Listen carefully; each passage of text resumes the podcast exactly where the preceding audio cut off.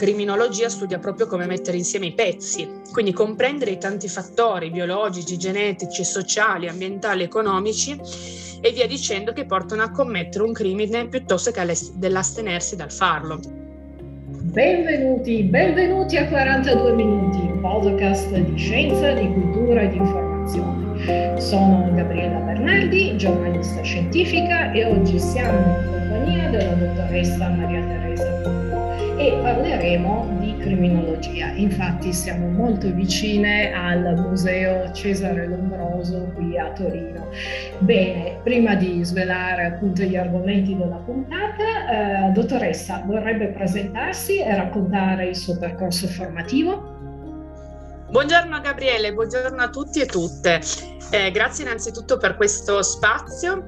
Eh, io sono Maria Teresa Vivino, sono nata a Catanzaro trentadue anni fa. Da sempre ho vissuto a Bardonecchia, in provincia di Torino, credo che molti dei nostri ascoltatori la conosceranno come località, salvo una piccola parentesi di un anno e mezzo che ho vissuto a Torino, in cui ho avuto anche la possibilità appunto di visitare il Museo Cesare Lombroso.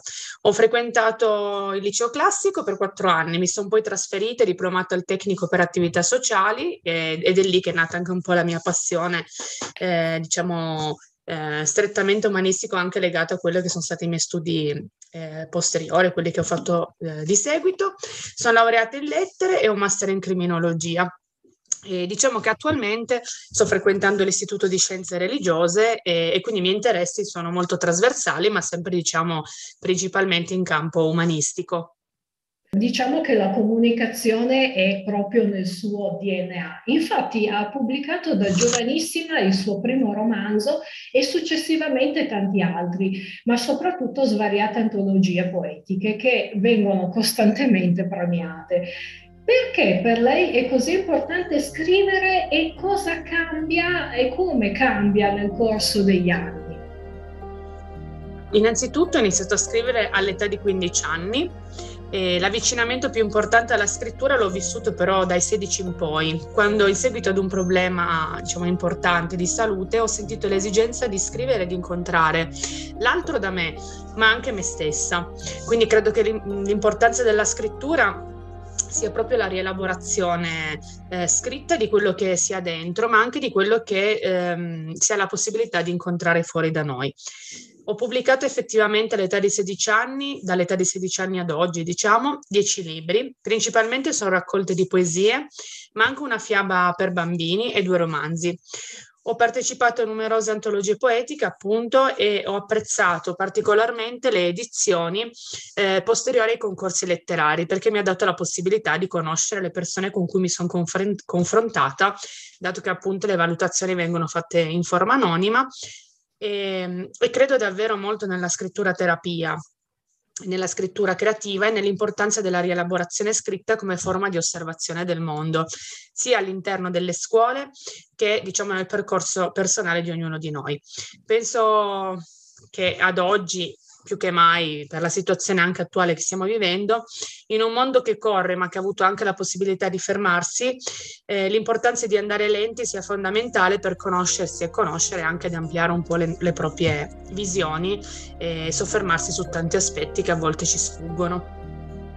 Senta, dottoressa Vivino, il tema della criminologia è da sempre affascinante, soprattutto lo si vede in numerose serie televisive.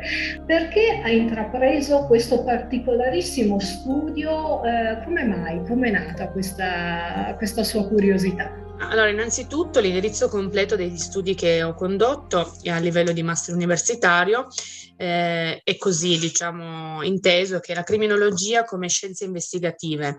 Questo vuol dire spaziare dalla criminalistica, che sono le discipline quindi che abbiamo sempre più a mente, no? Quando si parla di criminologia, quindi legate proprio all'aspetto Eh, diciamo eh, posteriore alla, al, al crimine avvenuto, quindi eh, diciamo gli, gli esami sul luogo del delitto, eccetera, ma anche le tecniche di comunicazione più attinenti alle mie competenze.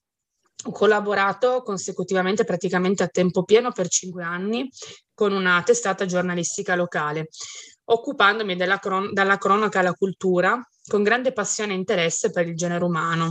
Eh, credo un po' come una filantropa alla ricerca della bellezza, che in ogni dove eh, vedevo e continuo a vedere. D'altra parte, credo però che eh, si è filantropi, mh, se si è filantropi lo si deve essere ancora di più quando l'umano offre le sue ombre, perché insomma prima di arrivare appunto all'aspetto criminalistico, quindi quello delle indagini, bisogna pensare che dietro c'è una persona o più persone che hanno fatto il loro percorso, che li ha portati a questa devianza. Per una serie di coincidenze, diciamo così, astrali, mi sono trovata sul cammino la possibilità di poter fare questo master universitario di primo livello di criminologia sotto la facoltà di giurisprudenza di Novedrate. Quindi, seppur arrivando io da studi letterari, il master era all'ingresso libero e quindi senza testo ho deciso di buttarmi e di provare, anche se non fosse proprio in continuità diretta con quello che avevo studiato prima. E quindi ecco, c'è questo aspetto che la criminologia, diciamo, offre, che è quello di vedere a trecentosessanta gradi non solo l'aspetto processuale posteriore alla, al crimine, ma anche tutto quello che c'è prima e dietro alla, all'aspetto crimi, crimi, criminale, ecco, se vogliamo definirlo in questo modo. Certo, dottoressa, infatti come ho già accennato più volte, eh, questo piccolo museo dedicato a Cesare Lombroso, che è poco distante qui da noi, eh, è un museo che tra l'altro al giorno d'oggi è quasi più conosciuto all'estero che in Italia. E lei, parlando appunto della devianza e della bellezza, infatti eh, Cesare Lombroso ha raccolto, e questo museo raccoglie tutte le sue raccolte, delle, dei manufatti dei cosiddetti criminali o dei deviati, no? E eh, in alcuni ovviamente ci sono degli aspetti molto interessanti anche di bellezza, ecco, in questo, in questo senso. E mh, infatti molti aspetti interessanti nei suoi studi, dall'analisi della fisionomica alle verità processuali, a quelle fattuali o storiche. Eh, vorrebbe parlare appunto di questi aspetti che analizzò già all'epoca il Lombroso. Certamente. Allora, innanzitutto mh, credo che troppo spesso la criminologia venga spe- spettacolarizzata, ridicolizzata, a volte addirittura semplificata, fino a ridurla a mera, mera banalità. Questo purtroppo, per questo dicevo, quando abbiamo in mente mh, la criminologia la colleghiamo alla parte spesso della criminalistica. Poi ehm, diciamo, comprendere che un processo non sempre porti davvero a far coincidere la verità storica e la verità processuale, per il semplice fatto che la prima possa non essere supportata dalla possibilità di essere sondata e viceversa la seconda non possa tornare in media res sul luogo e nel momento del crimine. Cioè eh, tante volte noi ci stupiamo del perché anche davanti a un'evidenza quasi schiacciante non si arrivi però per esempio alla condanna, eh, perché comunque ci sono degli aspetti tecnici che non vanno sottovalutati, no? Nell'aspetto processuale che eh, comunque ci devono essere delle prove, no? Per incriminare una persona, quindi al di là della logica stretta bisogna poi arrivare ad avere delle prove. Quindi pensare che la criminologia si occupa anche di prevenzione, di contestualizzazione e della vittima e del criminale a tutto tondo, perché anche su questo aspetto, no? Spesso ci si sofferma sul, crimi- sul criminale, chiamiamolo così, sull'uomo che ha commesso il crimine, sulla donna che ha commesso il crimine, ma non ci si sofferma sull'aspetto vittimo- vittimologico, quindi su come quella persona che ha commesso il crimine si sia trovato proprio a eh, commetterlo su quella determinata vittima. E poi mh, anche il fatto di occuparsi dei due sogge- soggetti è avvinti e avvolti solo dal momento che li unisce, innegabilmente in un terribile momento di errore. Quindi mh, la criminologia, quello che ha di interessante, fa un percorso separato che poi va ad unire quello che è la vittima eh, e colui che ha commesso il crimine. Quindi il Museo di Cesare Lombroso, al di là delle critiche avanzate ovviamente anche da eh, tante rilevanze scientifiche posteriori, eh, senza, sono state fatte spesso senza tener conto del momento storico in cui le sue teorie sono state avanzate e con quali mezzi scientifici, mo, scientifici molto limitati eh, ad esse, Lombroso, se contiamo che tutti i mezzi delle neuroscienze sono a lui posteriori. Dobbiamo riconoscergli quindi il merito di essersi poste certe domande e il demerito, certo, come spesso accade, di rimanere troppo ancorato alle sue teorie iniziali e di aver passato la sua vita a cercare gli elementi che gli dessero ragione della sua teoria fisionomica, che però eh, la fisionomica ha delle radici antichissime, no? Quindi andiamo fino ad Aristotele, quindi voglio dire eh, c'è sempre una continuità nella discontinuità, Certamente, dottoressa, come lei ha ricordato, adesso noi siamo nel duemilaventuno, Cesare Lombroso è stato un pioniere della criminologia forense. Oggi che cos'è confermato eh, attualmente del, del suo lavoro? Anche le neuroscienze ne sono state tra l'altro coinvolte. Allora, innanzitutto noi, ehm, come dire, dobbiamo sempre immaginare che ci troviamo di, di, davanti a un argomento immenso in quanto multidisciplinare, e senz'altro la cosa interessante del museo, per chi ha avuto già la possibilità di visitarlo, se no lo consiglio ampiamente, è quello di aver messo a confronto eh, la struttura cranica di molti mh, Eh, di molti detenuti, quindi andare a capire se ci fosse effettivamente alla base qualcosa che li accomunasse. Ehm, quindi il primo elemento su cui mi soffermerei è che l'uomo delinquente, come veniva appunto definito, che porta in sé l'idea che un essere umano nasca con una condanna e l'essere delinquente non sia una scelta, ma l'impossibilità di fare il bene, ha un piccolo appoggio in alcune perizie che confermano che determinati traumi cranici, interventi chirurgici, patologie, tendenze familiari e genetiche possono contribuire alla devianza.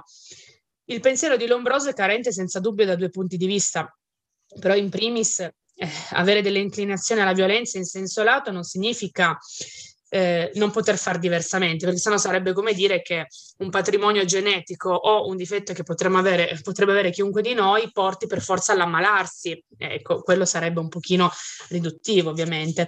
Ma in seconda battuta va considerato il contesto sociale, affettivo, di salute generale, di educazione e formazione, che non dobbiamo mai dimenticarci, quindi quanto sia importante l'educazione e la formazione in cui l'individuo vive.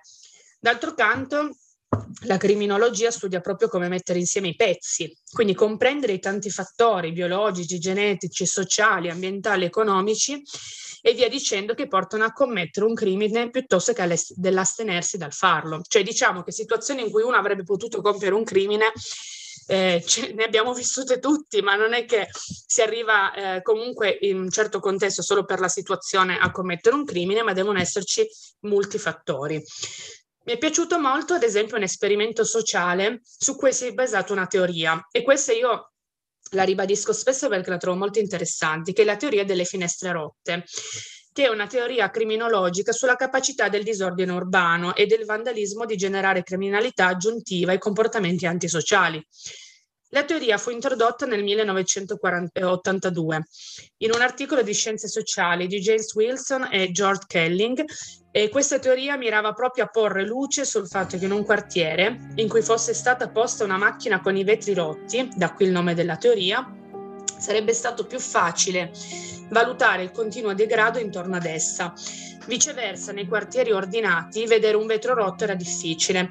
Il discorso può sembrare banale, ma se poi ci riflettiamo fila, fila bene. Se pensiamo che se abbiamo un pezzo di carta in mano siamo più propensi a gettarlo dove vige già una strada sporca, anziché su una strada pulita, in cui il nostro pezzo di carta sarebbe il primo a notarsi. Quindi io credo che, anche facendo una breve riflessione sulle piccole esperienze di ognuno di noi, ci rendiamo conto che il degrado chiama degrado.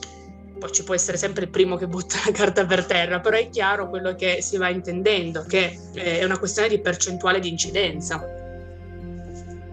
Sicuramente. Dottoressa, lei è anche un'esperta appunto della comunicazione a tutto tondo. La criminologia può essere prevenuta o recuperata attraverso la comunicazione, e tra l'altro si possono riconoscere certi segnali, e che influenza ha l'emotività? Allora, eh, è una domanda molto complessa a cui cerco di rispondere con un esempio che mi torna spesso alla mente. Allora, riprendo una breve definizione.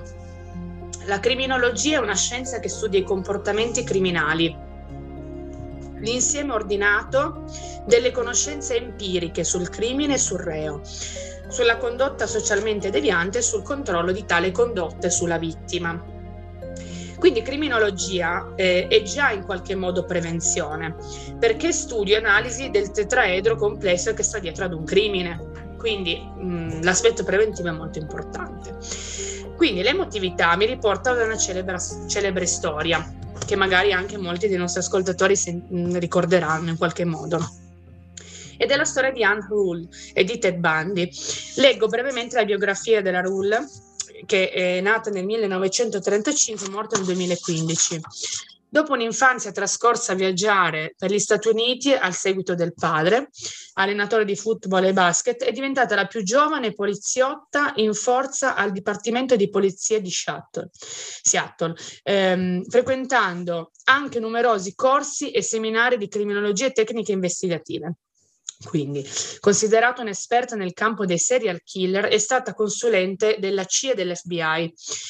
Nel millenovecentosessantanove si è dedicata alla scrittura e da allora ha pubblicato più di mille articoli e diciotto libri. Io leggo tutto questo solo per far capire lo spessore, no, del, della formazione, dell'esperienza di questa persona, per poi arrivare a, all'incidenza emotiva. Quindi nel millenovecentosettantuno ha conosciuto Ted al telefono amico.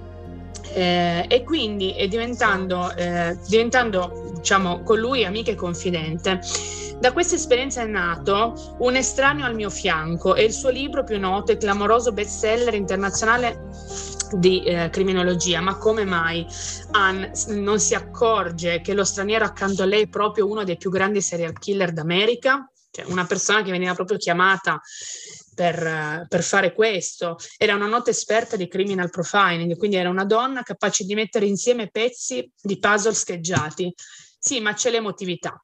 Il coinvolgimento emotivo aveva l'ultima parola sulle sue indagini. Anche quando tutte le prove schiaccianti la conducevano a lui, diceva dentro di sé: lui no, non può essere, avrò sbagliato qualcosa nelle mie indagini. Credo con questo esempio, che è molto toccante, no? Di aver spiegato eh, l'interferenza emotiva negativa e il suo ruolo nelle emozioni, cioè il ruolo delle emozioni in questo caso. D'altro canto le emozioni possono giocare un ruolo molto importante in positivo, per esempio nel recuperare attraverso l'arte terapia e la scrittura terapia. Negativo in questo caso per esempio nel, mh, nell'andare a cercare, no, eh, la parola ultima su delle indagini. Quindi io credo che questo sia un esempio lampante su come l'emotività interferisca con quello che può essere il processo strettamente razionale, anche addirittura eh, nelle indagini. Benissimo. Eh, senta, dottoressa, passiamo a un altro argomento, magari anche più o meno attinente. Dal buio della mente al buio della visione. Lei si è anche interessata di questo problema e a Milano esiste una biblioteca nel buio. Una cosa particolarissima, di che cosa uh-huh. si tratta? Ma innanzitutto parto da un aspetto, no? Eh, io sono partita mh, da una poesia di un autore torinese, Gaetano Pizzuto, Buio negli occhi, per impostare la mia tesi di, la- tesi di laurea triennale in letteratura, musica e spettacolo. La tesi dal titolo Tra produzione e conservazione di documenti speciali, il libro di poesie nelle trascrizioni in alfabeto braille. Ehm... Quindi, per poter arrivare ovviamente a questi studi, ho visitato la bellissima biblioteca speciale per non vedenti di Monza. Eh, è un mondo davvero a sé, un luogo che credo di non poter mai dimenticare e che sarebbe veramente bello per ognuno di noi visitare. Per immergermi, diciamo, maggiormente nel mondo del buio, pres- ho preso parte al dialogo nel buio, un'esperienza al buio presso il centro dei non vedenti di Milano. E come presidente del Lions Club Susa Roccemelone, ma anche in passato come segretario, ho seguito il progetto Cane Guida per l'acquisto di cani per non vedenti, come guida, compagni, come occhi per poter vivere nel buio. Quindi eh, sicuramente quello che posso dire di questa esperienza, che consiglio a tutte di, mh, insomma, eh, di andare a fare l'esperienza al buio, che può essere il dialogo o il teatro al buio, per poter un attimino recuperare quella dimensione eh, degli altri sensi, perché al di là della cecità come handicap, no? Ovviamente il primo pensiero va a quello, c'è anche questa cecità come recupero della propria visione interiore, quindi del contatto con quello che ci circonda, ma anche con quello che abbiamo dentro. Senta, dottoressa, una piccola curiosità, perché in Braille non vengono scritte molte poesie? E diciamo che questo è, è un po' il cuore della mia tesi, che si fonda su vari aspetti. Il primo è quello che ovviamente tocca in generale l'editoria. La poesia si pubblica e si legge meno. Questo però è uno degli aspetti ovviamente sovrapponibili ad ogni libro scritto in nero e non specificate, eh, specificatamente in braille. Un dettaglio però grafico che però dà forma al pensiero è proprio la spaziatura nel contesto della pagina. Una pagina di un romanzo in linea generale ha degli aspetti standard. E, ovviamente mi viene in mente Pirandello, anche Pirandello utilizzava, è stato uno dei pionieri degli smile, no? Quindi ovvio anche nella... Eh, diciamo nei romanzi ci può essere un aspetto grafico che possa dare più senso a quello che si va a leggere, però diciamo che nel romanzo si va da sinistra a destra, ehm, l'inizio della pagina è standard fino a fine pagina, ma la poesia ha bisogno di un colpo d'occhio d'insieme eh, che solo l'occhio può dare, come entrare in una stanza che non si è mai frequentata e trovare subito con l'occhio la sedia. Diverso è dover scrutare con il tatto tutta la stanza. È chiaro che la pagina è la stanza in questo caso, che per un non vedente deve essere vestita al meglio secondo delle regole più precise possibili. Quindi bisognerebbe certo distinguere tra un non vedente dalla nascita o meno e tra un non vedente accanito di letture poetiche o meno. Io parlo di un discorso generale che comunque eh, sono tesi e come tali si studiano e si possono contraddire con altre analisi più attente e con più dati che eh, si accumulano solo con il tempo. Nella poesia contemporanea la spaziatura, mh, la predisposizione nella pagina, addirittura la scrittura poetica eh, che viene trasformata proprio in un'immagine, mi vengono in mente le poesie ad albero di Natale per esempio, avrebbero delle difficoltà eh, di lettura d'insieme per un non vedente che chiaramente con un colpo d'occhio invece per un vedente diventerebbe più semplice eh, insomma eh, cogliere. Senta dottoressa, abbiamo praticamente toccato svariati argomenti molto molto interessanti. Che cosa la appassiona di più di questi temi che ha studiato e anche quali sono le difficoltà e le soddisfazioni? Ah, eh, è difficile per me rispondere perché ogni cosa che ho studiato è un tassello per raggiungere una visione più ampia della realtà. È un po' come un puzzle. Le difficoltà sono state tante, sono tuttora tante, soprattutto perché lavorando e studiando ho sempre dovuto un po' cercare di dosare le energie, senza perdere però l'entusiasmo e l'amore per quello che facevo e che faccio.